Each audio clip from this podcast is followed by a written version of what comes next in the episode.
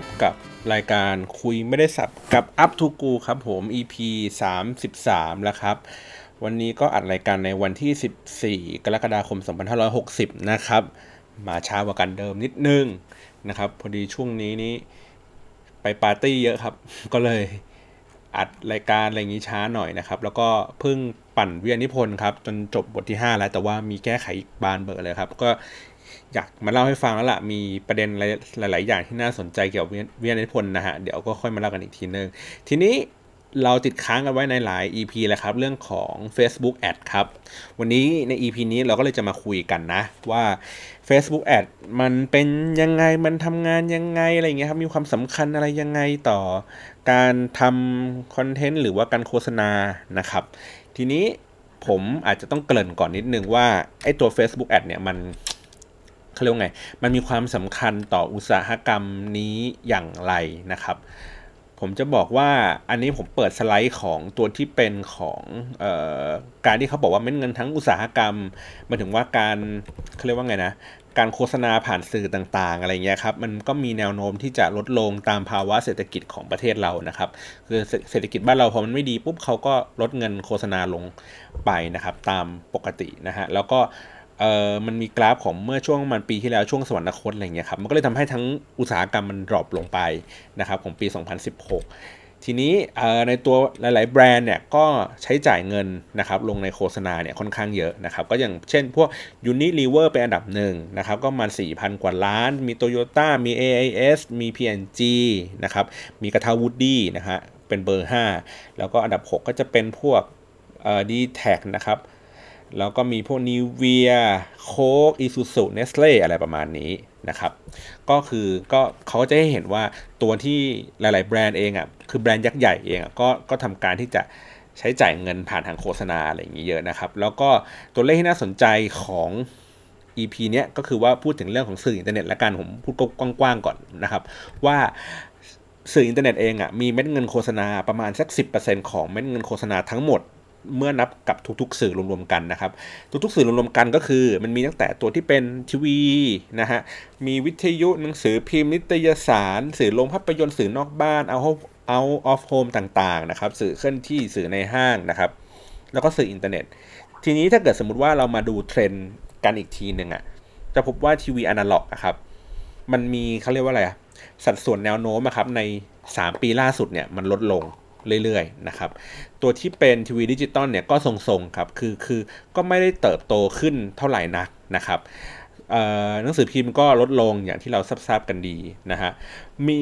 นิตยสารก็ลดลงหายไปเกือบครึ่งเลยนะครับ จนแบบแทบจะไม่ค่อยมีใครลงโฆษณาในนั้นแล้วนะครับ ทีนี้ตัวที่มันดูน่าสนใจดูมีการเติบโตก็คือมีตัวที่เป็นสื่อวิทยุ นะครับ สื่อในโรงภาพยนตร์ สื่อนอกบ้านนะครับ สื่อเคลื่อนที่แล้วก็สื่ออินเทอร์เน็ตนะฮะอันนี้คือสื่อที่ที่มีการเติบโตขึ้นของเม็ดเงินโฆษณานะฮะสื่ออินเทอร์เน็ตเนี่ยเองเนี่ยก็โตขึ้นเรื่อยๆครับโตปีละประมาณ 20-30%เลยนะ ก็คือตั้งแต่ปี 2012 อันนี้คือข้อมูลจากตัวที่เป็นของ Digital Advertising นะครับเป็นเหมือนสมาคม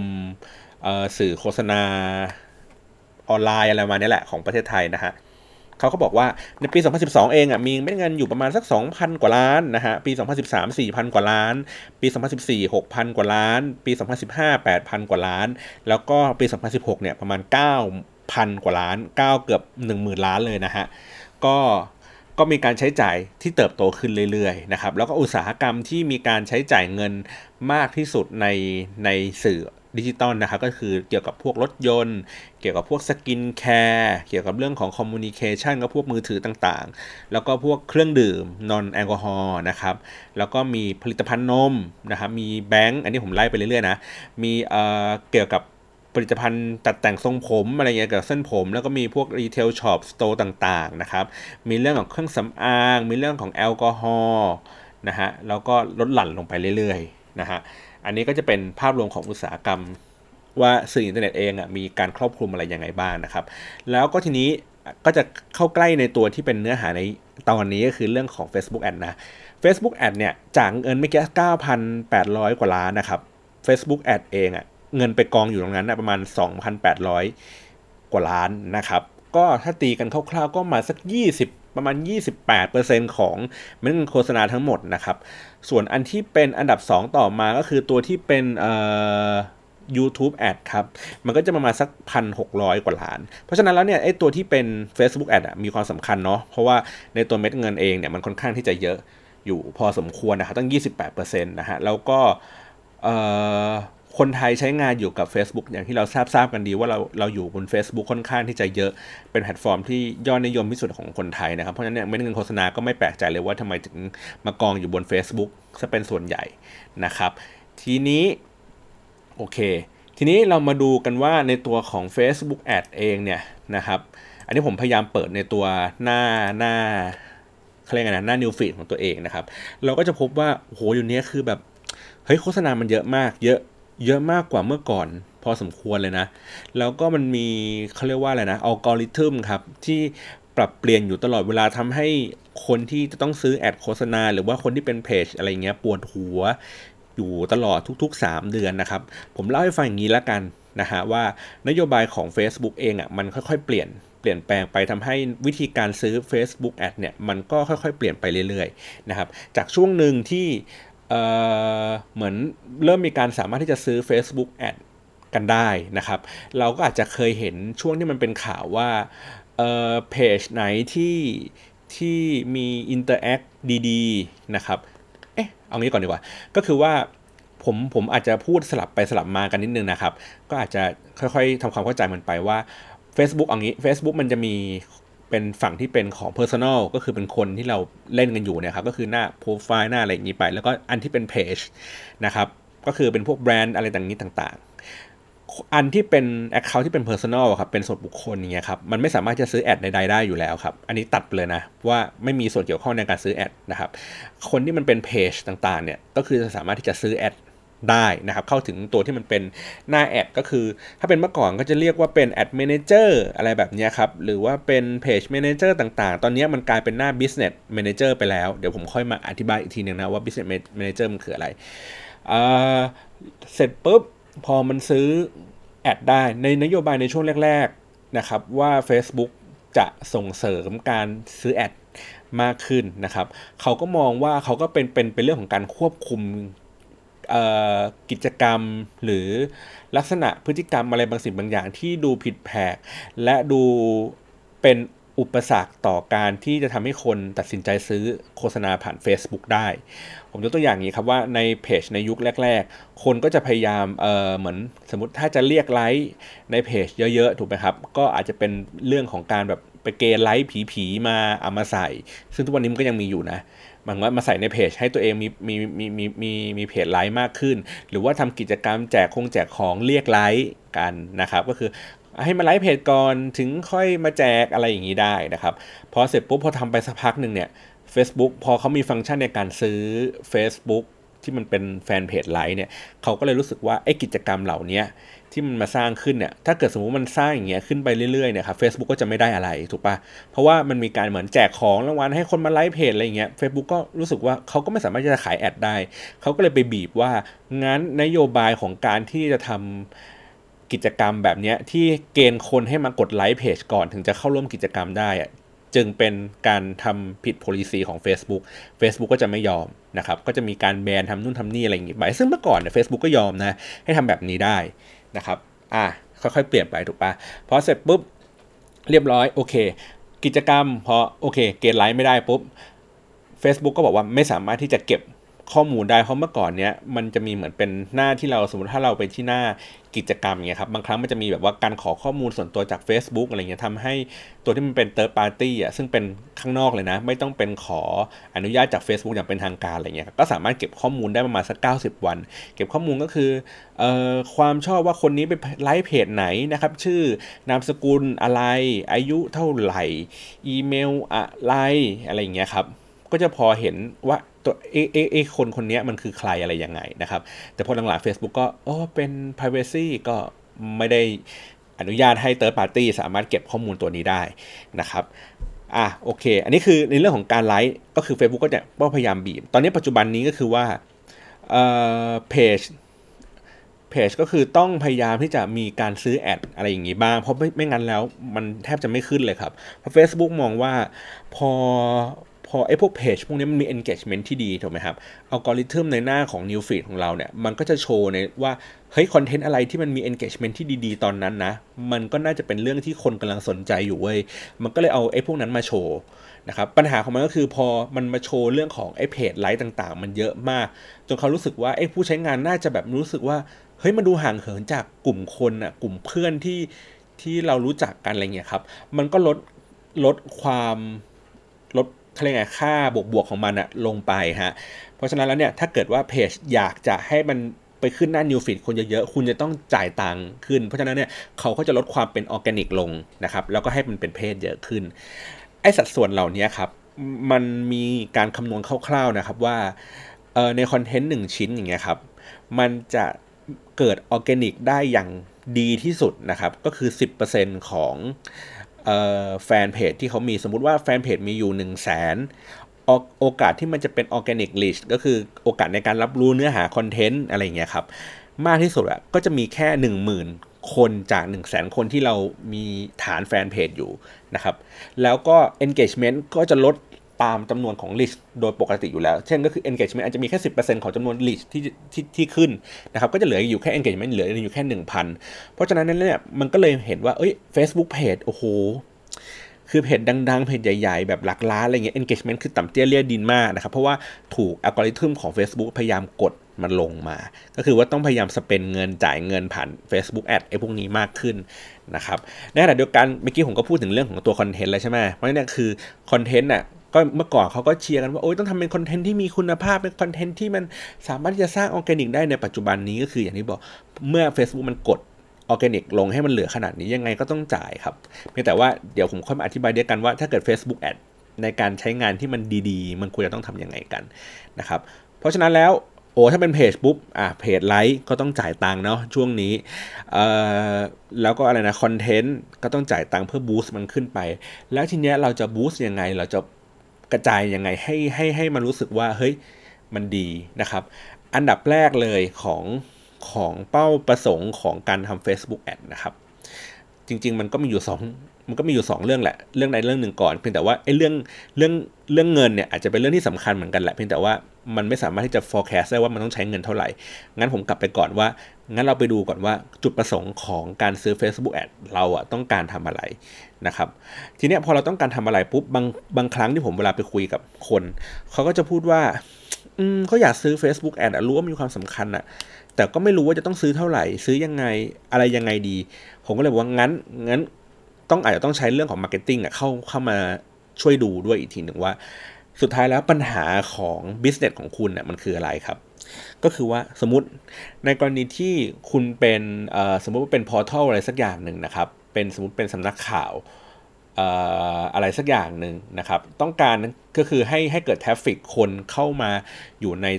ส่วนนี้ค่อนข้างเยอะนะครับ เพื่อเป็นโอกาสในการที่เราจะสามารถที่จะเห็น คนที่มันผ่านไปผ่านมาในเพจเราเยอะ แล้วก็เราก็สามารถจะไปขายตัว traffic เหล่านี้ให้เกิดประโยชน์ได้ ผมยกตัวอย่างเช่น สมมติว่าเป็นเพจพ่อบ้านใจกล้าเนี่ยครับพ่อบ้านใจกล้าคือถามว่าเขาขายของอะไรเขาไม่ได้ขายของอะไรครับเขาขาย community เขาขายฐานแฟนถูกไหมฮะฐานคนที่มีอยู่ประมาณสักหนึ่งล้านคน แล้วก็ engagement ค่อนข้างดีอะไรแบบเนี้ยคนพวกนี้จะถูกปูเพื่อไปเป็นอินฟลูเอนเซอร์เพื่อสมมติไปขายตัวโพสต์ ของเราก็คือว่ามีคนมาจ้างโพสต์ให้ให้เราลงอะไรบางสิ่งบางอย่างไปนะครับ เพราะฉะนั้นแล้วเนี่ยถามว่า เอ้ยคุณก็คุณอาจจะมองว่า อ๋อ ไลค์เป็นเรื่องสำคัญ อะไรเงี้ย เราต้องพยายามทำให้ไลค์มันเยอะๆขึ้นขึ้น ผมบอกว่าก็ใช่ครับ แต่ก็อาจจะเป็นแค่ส่วนหนึ่ง ก็คือว่ามันก็อาจจะไม่ใช้เงินในการแบบซื้อไลค์อะไรกันมากขนาดนั้น คือเราก็ควรต้องใช้ tactic หลาย ๆ อย่าง เพื่อที่จะทำให้มันไปถึงเป้าประสงค์อันนั้นได้ แต่ว่าอย่างที่บอกคือว่า การที่จะทำให้คนเข้ามาอยู่ใน portal ของเราอยู่ใน community ของเราในเพจเราเยอะๆนะครับ การไลค์อย่างเดียวมันก็ไม่เพียงพอถูกปะมันก็คือการเหมือนประมาณว่า เออเหมือนเป็นตลาดที่แบบว่าเฮ้ยมีคนแบบสนใจติดตามอยู่หนึ่งล้านคน แต่ว่าคอนเทนต์ที่อยู่ในนั้นในตลาดนั้นมันไม่มีอะไรเลย มันไม่มีร้านค้าให้น่าสนใจ มันไม่มีอะไรที่มันดึงดูด มันก็ไม่มีคนมาเดินนะฮะเพราะฉะนั้นแล้วมันก็ต้องทำควบคู่กันไปนะครับก็คือใช้วิธีการว่าถ้าเกิดมันเป็นพอร์ทัลแบบนี้ เราควรจะต้องซื้อแอดที่เน้นหนึ่งก็คือเรื่องของ จำนวนไลค์ก็คือว่าเพจไลค์ก็คือต้องไปเกณฑ์คนมานะ ค่อยๆ เติมเข้ามานะครับอันดับ 2 คือเน้นในเรื่องของคอนเทนต์ก็คือว่าเฮ้ยเรามีคอนเทนต์ที่ดีนะ เรามีคอนเทนต์ที่ปังที่มันที่ที่มันน่าจะโดนใจคนนะครับ มันก็ต้องกระจายไอ้ตรงนี้ออกไปด้วย แต่ว่าน้ำหนักในเรื่องของการใช้เม็ดเงินสมมติมีเงินอยู่ 1 0 0 0 0แสนบาทเราอาจจะต้องไปให้เรื่องของการทำ page like ซะเยอะกว่าตัวที่เป็นคอนเทนต์ อะไรประมาณนี้ หรือถ้าเกิดว่าสมมุติว่าคุณเป็นเพจที่ขายของสมมติขายเครื่องสำอาง ขายเสื้อผ้าอะไรอย่างนี้แล้วกันนะครับ ถามว่าเพจไลฟ์มีความสำคัญไหม ผมบอกว่าก็ในยุคหนึ่งมีความสำคัญในเรื่องของการสร้างความน่าเชื่อถือ แต่ในยุคปัจจุบันเนี้ยครับเพจไลฟ์ไม่มีความสำคัญเท่ากับยอดขายของคุณ หมายถึงว่าถ้าคุณมียอดขายที่ดี แม้ว่าคุณมี เพจไลฟ์ที่น้อย คุณก็โอเคถูกป่ะ คุณก็ไม่มีความจำเป็นที่จะต้องไปเกณฑ์เพจไลฟ์อะไรอย่างนี้กันเยอะแยะ ผมยกตัวอย่างเคสที่ดีที่สุดของของเรื่องนี้ก็คือว่าผมทำเพจทำเพจอันหนึ่งครับ เป็นเพจ Item Studio อันนี้ก็จะเป็นเพจที่คอยโชว์งาน present งานแต่งนะครับเอ่อผมมี page like อันนั้นอยู่ประมาณสักพันคนนั่นแหละเอ่อมีคนเคยถามผมว่า เฮ้ย ผมทำเรื่องของโซเชียลมีเดียเว้ย ทำนู่นทำนี่อะไรเงี้ยแล้วทำไมเพจตัวเองอะมีแค่พันคนเองอะอะไรเงี้ยผมก็บอกว่า ผมไม่มีความจำเป็นที่จะต้องมีคนมา follow ผมเป็นหมื่นหรือเป็นแสนๆคนถ้าเขาไม่มีโอกาสเป็นลูกค้าผมเลยสักคนเดียวนะครับ เพราะฉะนั้นแล้วเนี่ยคือคนที่เป็นลูกค้าผมอะ อาจจะไม่ต้องจำเป็นมาไลฟ์เพจผมก็ได้ แต่เขาเห็นงานของผม แล้วก็เขาก็สามารถที่จะเฮ้ยสนใจเว้ยมีช่องทางติดต่อ สามารถที่จะจ้างงานผมได้เลย โดยที่ไม่ต้องมาไลฟ์เพจเลยก็ได้ เพราะฉะนั้นแล้ว page like ไม่มีส่วนสำคัญครับ แต่ตัวชิ้นงานเองตัวที่จะทำให้เขาตัดสินใจได้ก็คือตัวการที่เขาเห็นชิ้นงานมากกว่า เพราะฉะนั้น tactic แบบนี้ก็คือ ผมก็จะไม่ซื้อ page like แต่ผมก็จะซื้อตัวที่เป็นตัวอย่างชิ้นงาน ตัวอย่างคอนเทนต์ที่น่าจะถูกใจลูกค้านะครับ ขยายไอ้ตรงนี้ไปให้คนเห็นเยอะๆ พอคนเห็นเยอะๆปุ๊บ ก็เขาก็สามารถที่จะเห็นรายละเอียด แล้วก็สามารถติดต่องานโทรมาจ้างงานอะไรอย่างนี้ได้ แล้วก็อย่างที่บอกคืองานงานผมราคาสักหมื่นหมื่นสองหรืออะไรเงี้ยครับ การที่มีลูกค้ามาสักคนหนึ่งอะเห็นงานตัวนี้ขึ้นมาหนึ่งชิ้นอะแล้วเขาสามารถจ้างเราสักงานหนึ่งได้อะผมก็ถือว่าคุ้มแล้วเพราะฉะนั้นผมสามารถใช้ เม็ดเงินในการโฆษณาเนี่ยได้สูงมากเลย เพราะว่ากำไรต่อหน่วยมันมันมันเยอะถูกไหมฮะเนี่ยก็จะเป็นประมาณนี้ หรือถ้าอันนี้คือเป็นเรื่องของการขายของนะครับแล้วก็หรือว่าอย่างบางอันก็คือเป็นเรื่องของการที่อะไรอีกอะการให้บริการ service อะไรบางสิ่งบางอย่างนะครับก็อย่างที่บอกคือ page like อาจจะก็ไม่ได้ความจำเป็นก็ได้ครับ แต่ว่าอะไรสักอย่างที่ทำให้เขาเชื่อมั่นว่าเฮ้ยคุณสามารถทำสิ่งสิ่งนั้นได้ดีทำสิ่งสิ่งนั้นได้ เจ๋ง แต่ก็ต้องเป็นการโชว์รีวิวมีการที่จะให้ลูกค้าเก่าๆมารีวิว ว่าเฮ้ยใช้บริการไปแล้วมันดีนะ อะไรเงี้ยให้เลตติ้งให้ดาวหรืออะไรอย่างงี้ว่ากันไปเลย ถ้าเกิดเป็นร้านอาหารนะครับ ก็อย่างที่บอกคือว่าเฮ้ยในตัวของแฟน page like อาจจะ ไม่ได้มีความสำคัญ เพราะว่าขึ้นอยู่กับว่าร้านอาหารไอ้ตัวนั้นนะครับ มันเป็นร้านอาหารที่ตอบโจทย์กับการที่มีลูกค้าประจำหรือว่าตอบโจทย์เฉพาะเป็นลูกค้าขาจร เช่น สมมุติว่าถ้าเป็นร้านอาหารที่อยู่ในเมืองนะครับ แล้วก็อยู่ในชุมชนอะไรสักอย่างหนึ่งเพื่อให้คนวิ่งเข้ามาบ่อยๆ การที่เกณฑ์ให้เขาอะมาไลค์เพจ เพื่อที่มุ่งหวังก็คือว่าเขาสามารถเป็นลูกค้ามีโอกาสที่จะเป็นลูกค้าซ้ำของเราได้อีกทีหนึ่งก็คือ เมื่อเขาใช้ซ้ำเขาจะได้เห็นคอนเทนต์เรา หรือว่าถ้าเกิดเป็นเสื้อผ้าเป็นของอะไรเงี้ยครับการไลค์เพจมันก็จะช่วยทำให้แบบว่าเฮ้ยสามารถแจ้งเตือนได้ว่าเอ้ยมีของใหม่ ๆ มาแล้วนะ คนก็สามารถที่จะติดตามสามารถซื้อซ้ำได้ แต่ถ้าเกิดคิดว่าเฮ้ยของอันเนี้ยมันไม่สามารถจะซื้อซ้ำได้อย่างเช่นของผมอย่างเงี้ยครับเป็น present งานแต่งเนี้ยมันไม่ควรจะซื้อซ้ำป่าวะเพราะฉะนั้นแล้วเนี่ย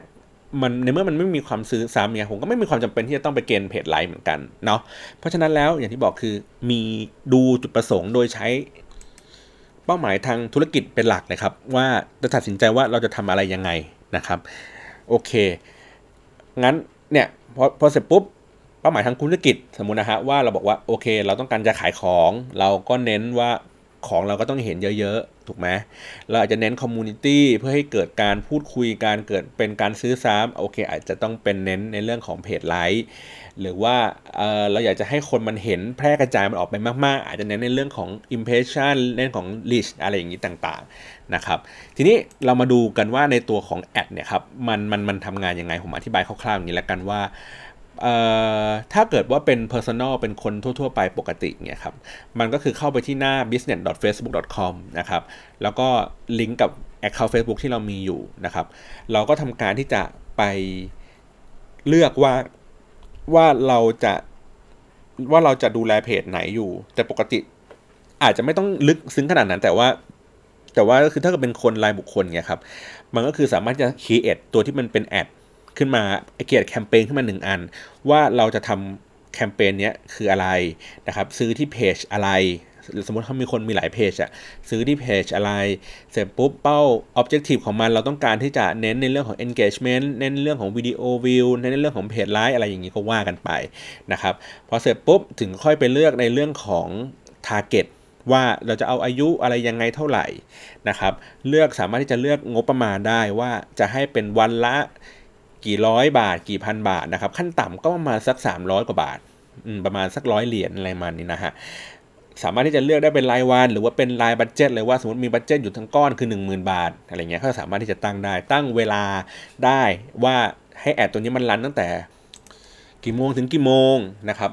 หรือว่าตั้งเป็น schedule ก็ได้ว่าโอเค ในช่วงเวลานี้สมมติคนมันนอนละตีหนึ่งก็ไม่ให้ ad มันทำงาน แล้วก็ไปสตาร์ทอีกทีตอน8ปดโมงเช้าของทุกๆวันอะไรเงี้ยครับแล้วก็พอถึงเที่ยงคืนปุ๊บ ad ก็หยุดทำงาน แล้วก็เป็น run ใหม่ตอน8ปดโมงเช้า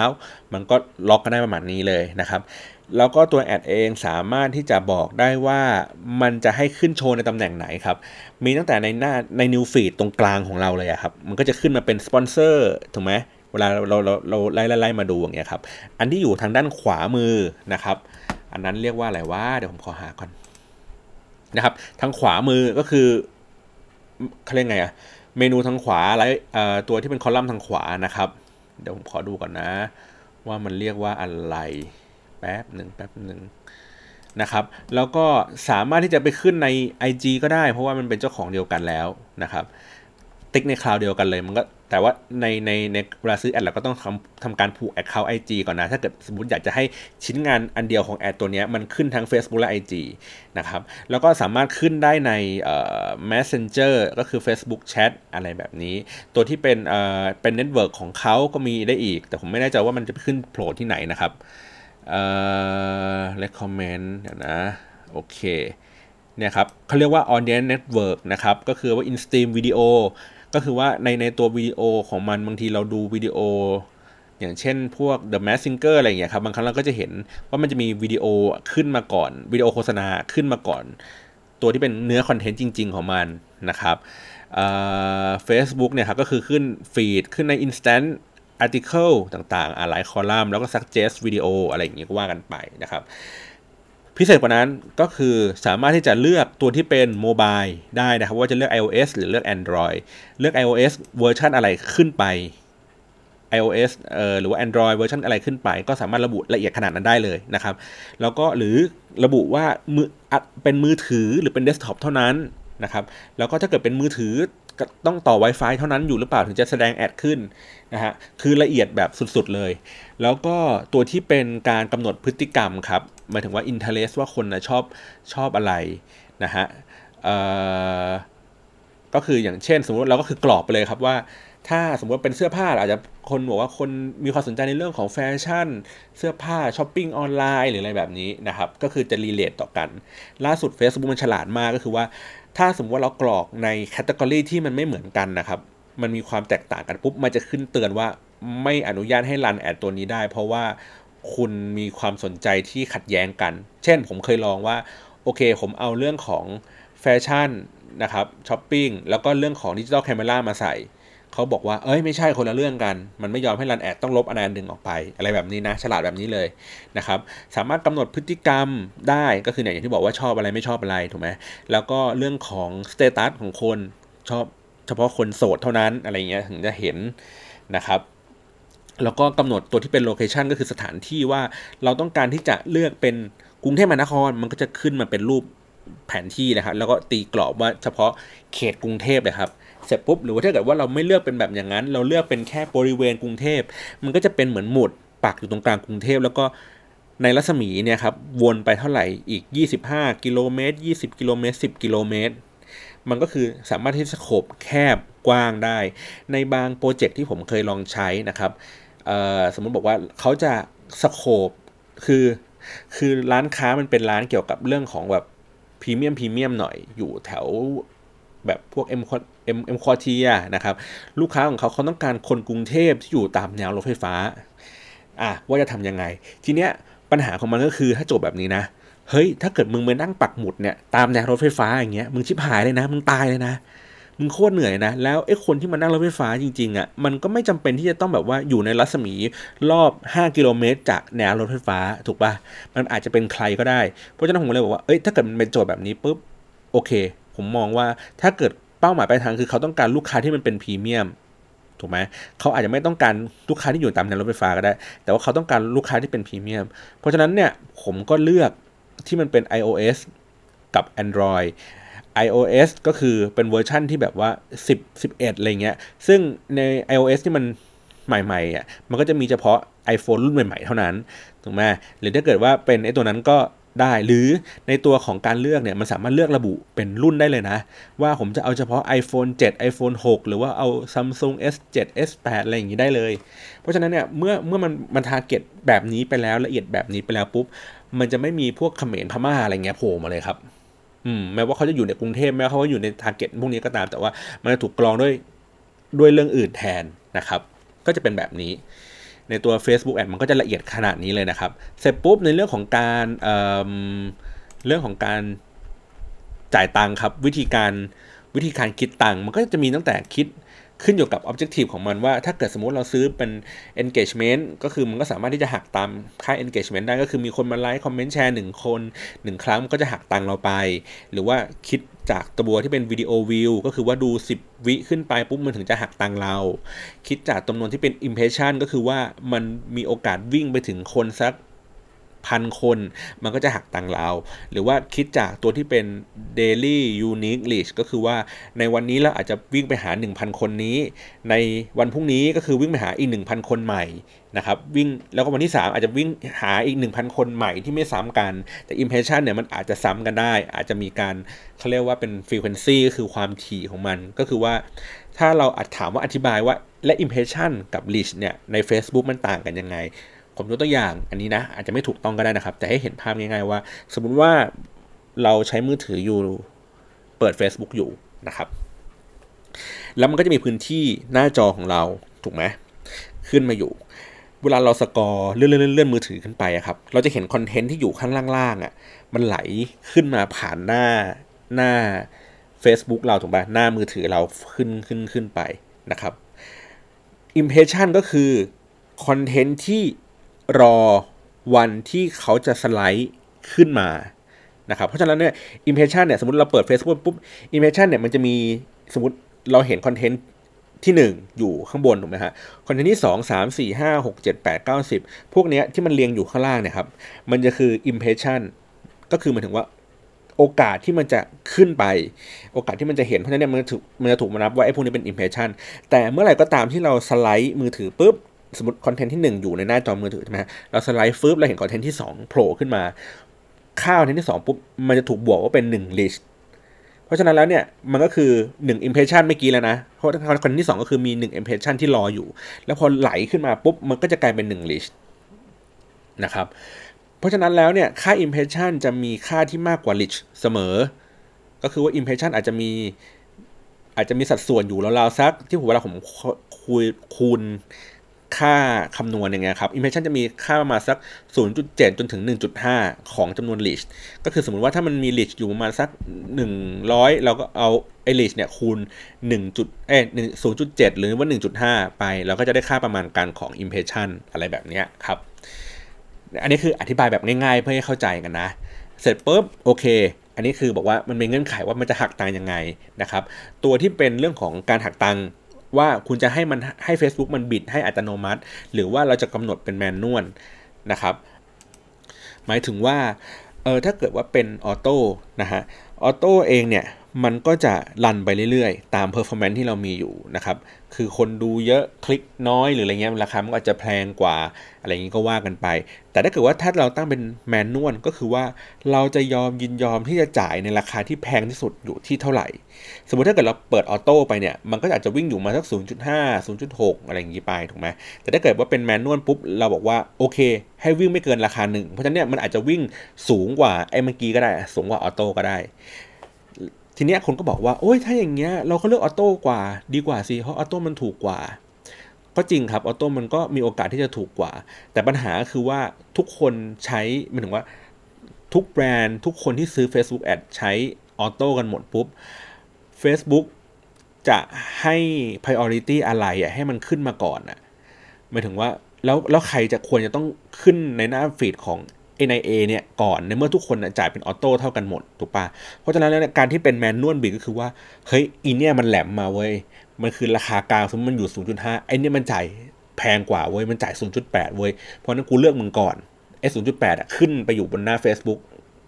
news feed ของไอ้คนนี้ก่อนเลย อะไรแบบนี้นะครับ มันก็เลยทำให้มันจะถูกใช้ใน tactic ที่ เฮ้ย มันเป็น project ที่เร่งด่วน project ที่ต้องแบบรีบ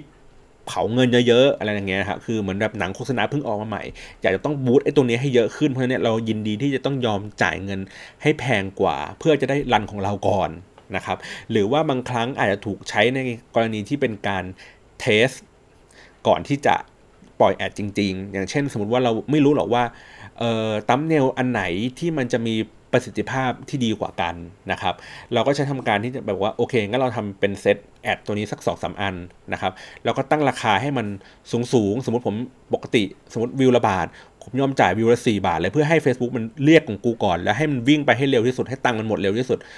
สมมติผมตั้งไว้สักประมาณ 2,000 ให้มันกินตังผม 2,000 ไปให้ได้เร็วที่สุด เพื่อให้ผมได้ข้อมูลที่เป็นตัวเลขว่าคน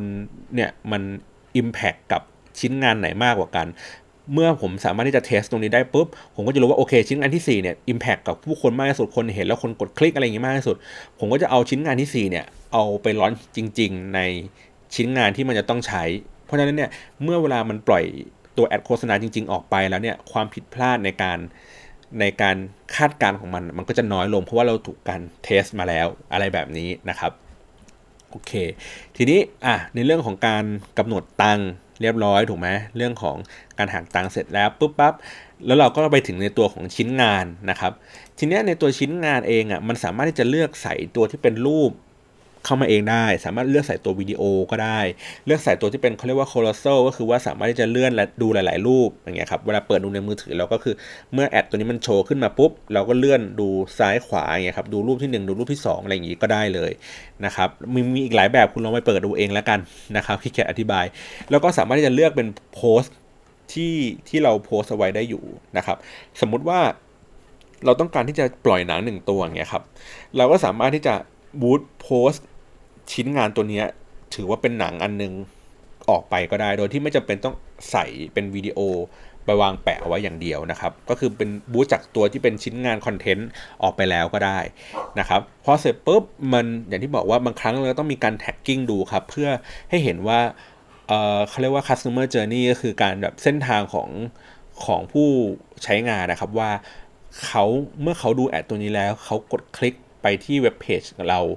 หรือเปล่า เช่นในกรณีที่สมมติว่าเราบอกว่าเราต้องการที่จะใช้แอดตัวที่เป็น Facebook แอดเนี่ย เพื่อที่จะรอให้คนไปซื้อของของเราบนหน้าเว็บไซต์สมมติเป็น Lazada อะไรอย่างงี้ก็ได้ครับ ทีเนี้ยเมื่อเวลาคนดูแอดเสร็จปุ๊บ แล้วคนเข้าไปตรงเนี้ย แล้วเราจะรู้ได้ยังไงเว้ยว่าว่าเขาอะเข้าไปดูในหน้าเพจอะไร แล้วเขาไปตายอยู่ที่หน้าเพจอะไร คือคนอาจจะกดคลิก เข้าไปสมมติเห็นเห็นโฆษณานี้อยู่ 1 0,000 คนถูกไหมฮะคนคลิกเข้าไปเว็บไซต์อยู่แค่ 100 คน แล้ว 100 คนเนี่ยค่อยๆ หายไปทีละหน้าทีละหน้าทีละหน้าจนสุดท้ายปลายทางก็คือมีลูกค้าที่มาซื้อของเราจริงๆ แค่คนเดียวถูกไหมฮะเสร็จปุ๊บการที่เรามีการ tracking ไอเนี่ย customer journey ของมันเนี่ยเส้นทางของลูกค้าของของเราเนี่ยว่าเขาไปตกหล่นอยู่ที่ไหนอะไรยังไง มันจะทำให้เราแก้ปัญหาได้ถูกว่า อ๋อ เรื่องนี้นะมันมีปัญหา เช่น โหหน้าแรกมาถึงปุ๊บให้กรอกข้อมูลอะไรเยอะชิบหายเลยกูไม่ไปแล้วกูปิดเลยละกันอะไรเงี้ยครับ มันก็จะทำให้ process ของการไหลของลูกค้าเรามันง่ายขึ้น แล้วสามารถที่จะปรับปรุงได้นะครับ เรื่องพวกนี้ก็คือเขาจะใช้ตัวที่เป็นเขาเรียกว่าพิกเซลนะครับที่อยู่ใน Facebook Ad หรือบางครั้งก็คือใช้ตัวที่มันเป็น tracking ก็สามารถที่จะทำได้เหมือนกัน ก็คือใส่ค่านั้นค่านี้อะไรอย่างนี้ลงไป ซึ่งมันเป็นเรื่องที่ซับซ้อนเข้ามาหน่อย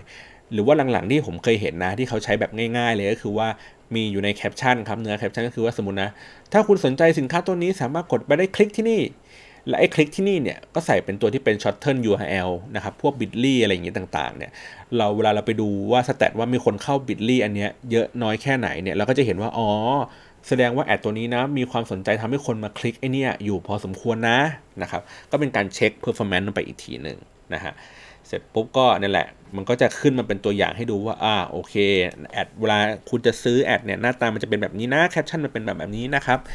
แล้วก็จะมีข้อจำกัดเงื่อนไขอะไรต่างๆ เยอะแยะมากมาย อย่างเช่น ถ้าเป็นเรื่องของตัวหนังสือก็จะไม่ขึ้น 20 ไม่ให้เกิน 20%ความ peak ของมันก็คือล่าสุดที่ผมทำก็คือว่า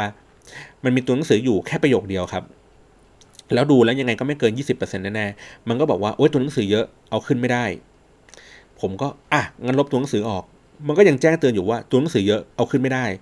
ผมก็อะไรวะ แล้วอะไรมันนั่นวะ หรือว่าไอ้ตัวรูปวะ รูปที่มันเป็นแบ็กกาวข้างหลังอาจจะเป็นรูปตึกรูปอะไรอย่างเงี้ย แล้วมีเป็นแบบฉากข้างหลังเป็นเหมือนแบบอนุสาวรีย์มีตัวหนังสือเขียนไกลๆ เอาไอ้นี่ออก ก็ไม่ขึ้นครับ เอาขึ้นให้ไม่ได้ ตัวหนังสือเยอะเกินไปเอาขึ้นไม่ได้ สุดท้ายผมไปเจอคือมันเป็นเส้นเวกเตอร์ครับสมมติเรานึกภาพว่ามันเป็นภาพโรงเรียนถูกไหมฮะ แล้วก็มีเส้นเวกเตอร์ที่วาดตาม shape ของโรงเรียนอะ ไอ้นี่แหละที่ Facebook มองว่ามันคือตัวหนังสือ เออก็คือพอพอผมลบไอ้ตรงนี้ออกไปปุ๊บผ่านจ้า ก็เลยแบบเฮ้ยแล้วมาตรฐานมึงอยู่ตรงไหนวะไม่เข้าใจเหมือนกันนะครับ หรือว่าบางครั้งเป็นเรื่องที่มันเป็น sensitive เป็นเรื่องที่เป็นผิด policy อย่างเช่น เรื่องของการเห็นหน้าคนที่เอ่อเหมือนเขาเรียกไงดูเซ็กซี่เกินไปนะครับเอ่อหรือว่าการพวก ยาลดความอ้วนหรืออะไรอย่างเงี้ยไอ้พวกนี้จะเจอบ่อย ก็คือเหมือนเวลาเอาขึ้นไปปุ๊บเฮ้ยมันไม่ผ่านเหมือนเช่นแบบโอเวอร์เคลมเกินไปอะไรเงี้ยมีคำว่าสวยอยู่ในในรูปหรืออะไรเงี้ยมันก็อาจจะติดคือบางบางคำอะเขาจะถูกล็อกเอาไว้ว่าไม่ให้ใช้อยู่ในตรงนี้ เช่น สมมติเราบอกว่าในในตัวรูปชิ้นงานอะมีมีสัญลักษณ์ที่เป็นเหมือนรูป play ครับรูปเครื่องหมาย play มันก็จะไม่ให้ขึ้นมันก็บอกว่า ไม่เอารูปเนี้ยไม่ให้ไม่ยอมไม่ขึ้นไม่ยอมไม่ขึ้นสัญลักษณ์แบบนี้ ไม่ยอมให้ขึ้นคำพูดแบบนี้อยู่ในรูปเลยนะครับแม้ว่าตัวหนังสือนี้อาจจะเล็กนิดเดียวไม่เกิน 20%ก็ตามแต่มันก็ไม่ให้ขึ้น อะไรแบบนี้ก็จะมีความจุกจิกวุ่นวายกันไปพอเสร็จปุ๊บสมมติถ้ามันผ่านตัวนี้นะ run ไปเสร็จแล้วเนี่ยมันก็จะบอกว่าบางครั้งตัวหนังสือคุณเยอะเกินไปนิดนึงแต่ว่าแอดของคุณก็จะแพงขึ้นนะ คุณยอมไหมอะไรแบบนี้นะครับ แล้วก็พอซื้อไปเสร็จปุ๊บมันก็ต้องใช้เวลาในการที่จะ มีเขาเรียกไงนะรีวิวนะครับก็หลายๆ คนก็จะเจอปัญหาว่าเวลาซื้อแอดไปปุ๊บแล้วเนี่ยมันก็จะรีวิวช้า บางทีแบบโอ้โหบางทีก็ปุ๊บเลยทันที หรือบางทีก็ช้า แบบ2อสชั่วโมงยังไม่ขึ้นสักทีอะไรเงี้ยวิธีการแก้ไขก็ไม่มีอะไรที่มันตายตัวครับ บางครั้งก็คือแค่รออย่างเดียวมันก็ขึ้น หรือบางครั้งก็คืออะกูจำใจสร้างแคมเปญขึ้นมาใหม่ คือกลับไปสร้างใหม่ตั้งแต่แรกอีกทีหนึ่งค่อยๆสร้างทีละ step step อ้าวผ่านเฉย ทุกสิ่งทุกอย่างตั้งค่าเหมือนกันหมดเลยครับ เหมือนกับ ad ตัวแรกที่มันไม่ผ่านเลย แต่ครั้งที่ 2 พอมาทำเสือกผ่านเลยแบบ active เลยทันทีอะไรแบบนี้นะครับ อันนี้ก็จะเป็นตัวอันนี้ผมอธิบายแบบคร่าวๆเลยนะเรื่องของการทำงานของ Facebook Ad ส่วนในเรื่องของวิธีการว่าคุณต้องซื้อยังไง คุณต้องคัสตอมไมซ์ยังไงให้ให้ Facebook แอดเนี่ยของคุณมีประสิทธิภาพ ก็ถ้าเกิดให้ผมพูดอธิบายคร่าวๆก็คือว่า อย่างที่บอกคือว่าจุดประสงค์ของคุณมันคืออะไร ตั้งแต่แรกเลยว่าคุณต้องการที่จะทำอะไรทางการตลาดนะครับ แล้วก็อันดับ 2 ก็คือในตัวของชิ้นงานเองอะ่ะมันมันมีความสัมพันธ์ต่อตัวที่เป็น performance อยู่สูงมากๆ เช่น ถ้าคุณอยากจะสื่อสารกับกลุ่มที่เป็นผู้หญิงนะครับรูปที่เป็นผู้ชายก็จะ impact ต่อผู้หญิง รูปผู้หญิงก็จะอิมแพคต่อรูปต่อกลุ่มผู้ชาย แต่ถ้าเกิดว่าผู้หญิงเราเราจะขายเสื้อผ้าผู้หญิง มึงก็ไม่ควรที่จะเอาผู้ชายใส่เสื้อผู้หญิงไปขายผู้หญิงถูกป่ะมึงก็ต้องเอารูปผู้หญิงสวยๆเอาไปทาร์เก็ตที่เป็นผู้หญิงอะไรแบบนี้ครับเพราะฉะนั้นเนี่ยคือตัวรูปเองก็มีผลถูกไหมฮะตัว artwork ตัวอะไรอย่างเงี้ยต่างๆเนี่ยครับก็มีผลว่าบางครั้งมันดูรกไป โล่งไป มันก็ทำให้ความน่าสนใจของ ของคนที่จะเข้ามาคลิกอะ่ะมันน้อยหรือมากต่างกันแคปชั่นก็มีผลครับ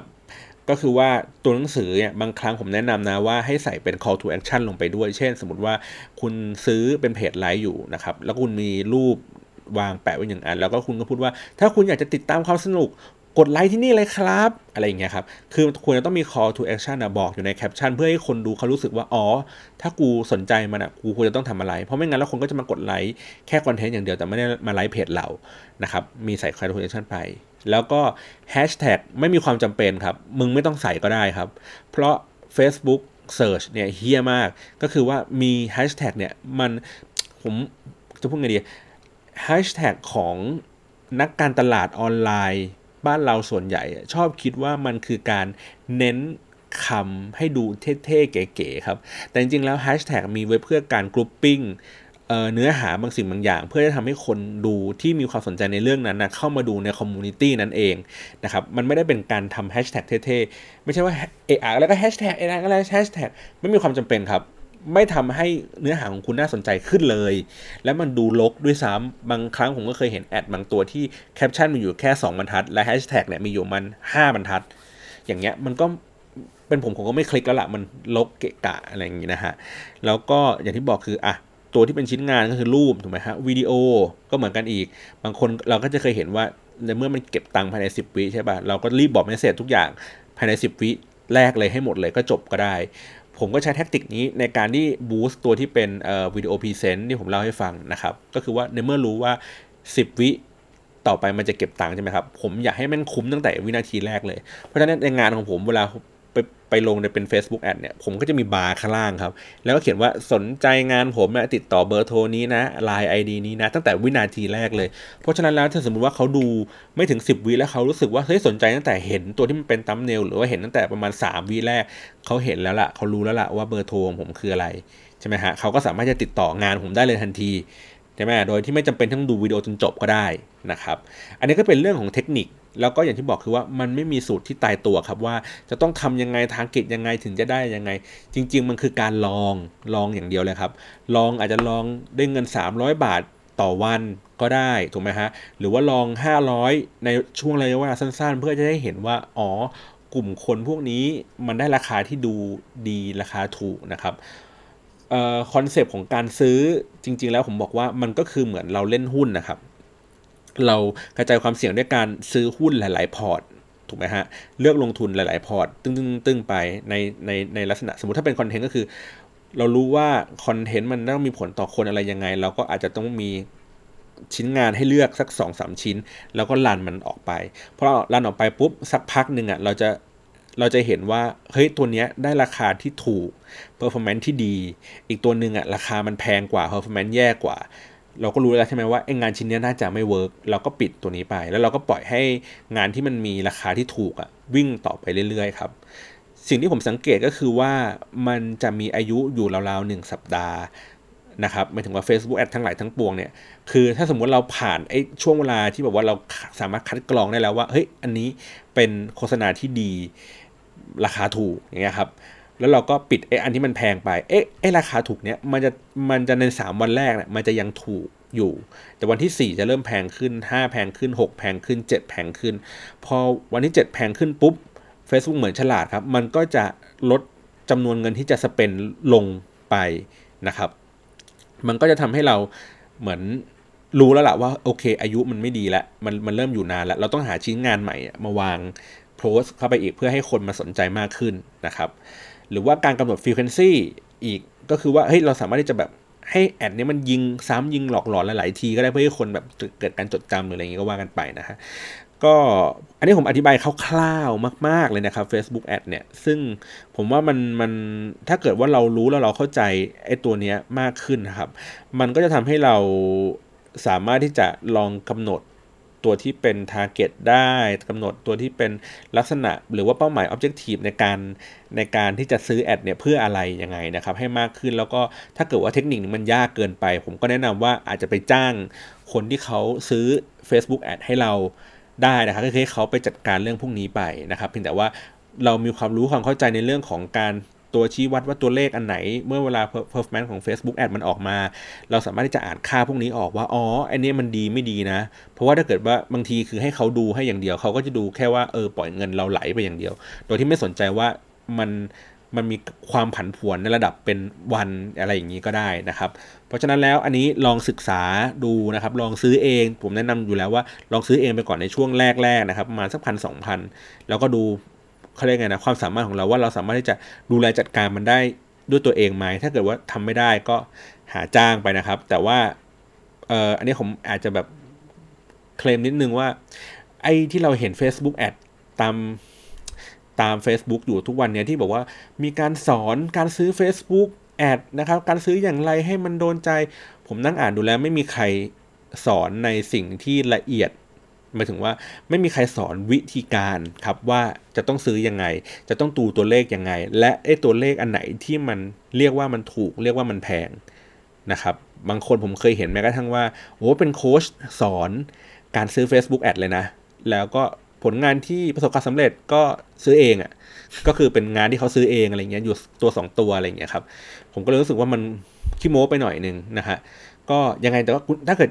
ชอบก็ อยากลองดูลองลองเสียงก็ได้นะ ผมไม่ว่ากันนะครับ แต่ว่านนี้คือผมในเทปนี้ผมก็เลยอธิบายเรื่องของว่าสิ่งที่คุณควรจะต้องรู้ทั้งหมดใน Facebook Ad ไว้ให้อย่างละเอียดแล้วนะครับ ยังไงฟังอันไหนไม่เข้าใจอะไรยังไง หรือว่าต้องการข้อมูลอะไรเพิ่มเติมก็คอมเมนต์มาข้างล่างได้นะครับ วันนี้โอ้โห ยิงยาวเลยเนื้อหาแน่น ๆ เลยฮะ45 นาทีนะครับ ก็หวังว่ามันน่าจะมีประโยชน์ต่อต่อผู้ใช้งานเนาะว่า สามารถที่จะเอาไปทำอะไรได้ สามารถที่จะซื้อ Facebook Ad ได้ หรือว่าสามารถที่จะตรวจสอบว่าเอ๊ะ performance มันดีไม่ดียังไงราคาถูกราคาแพงอะไรยังไงได้ตัวเองนะครับ วันนี้ขอบคุณสำหรับการรับฟังมากเลยครับ สวัสดีครับ